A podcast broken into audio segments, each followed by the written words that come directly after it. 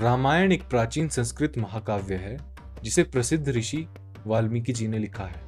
यह राक्षस राजा रावण से माँ सीता को बचाने के लिए भगवान राम के प्रयास की वर्णन करती है।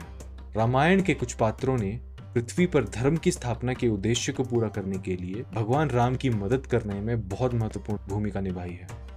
रामायण के अनुसार, जब लक्ष्मण जी का जन्म हुआ था, तब वह लगातार रो रहे थे, जब तक कि उन्हें अपने बड़े भाई भगवान राम के पास नहीं रखा गया। ऐसा कहा जाता है कि लक्ष्मण जी को भगवान राम के आसपास रहना पसंद था और वह उन्हें एक पल के लिए भी अकेला नहीं छोड़ते थे। लक्ष्मण को शेषनाग जी का अवतार माना जाता है, जिस नाग पर भगवान विष्णु अक्सर विश्राम करते हैं। जब भगवान राम को वनवास भेजा गया तो लक्ष्मण जी उनके साथ जाना चाहते थे।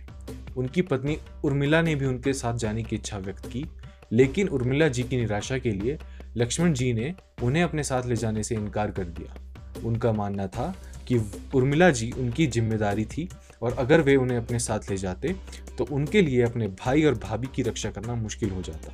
उन्होंने उर्मिला जी से कहा कि जैसी ज़िम्मेदारी लक्ष्मण जी की, भगवान राम और माँ सीता की रक्षा करने के लिए थी, उसी तरह लक्ष्मण ने उर्मिला जी को अपने पिता दशरथ और अपनी माताओं की देखभाल करने के लिए कहा। उर्मिला जी ने पूरी लगन से उनके आदेशों को पालन करने का फैसला लिया।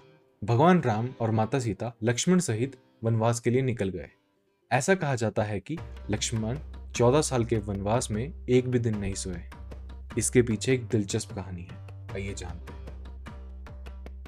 वनवास की पहली रात में लक्ष्मण जी को नींद नहीं आई और नींद की देवी, निद्रा देवी उनके पास आई और उनसे पूछा कि वह सोना क्यों नहीं चाहते हैं?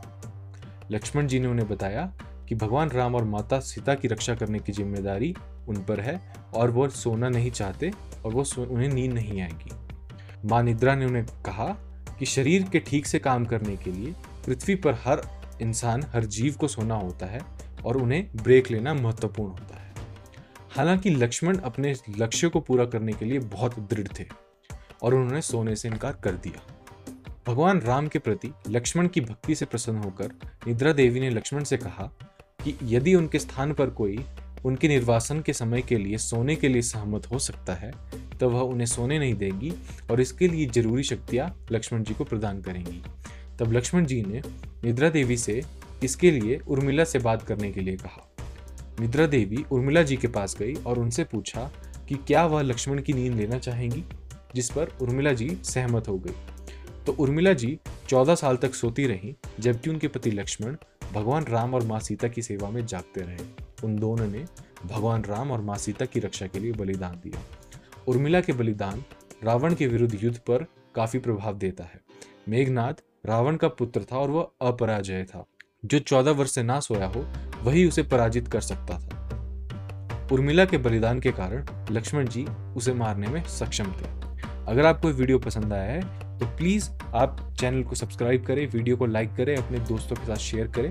हम ऐसे ही बहुत ही अच्छी वीडियोस आपको लाते रहेंगे। धन्यवाद।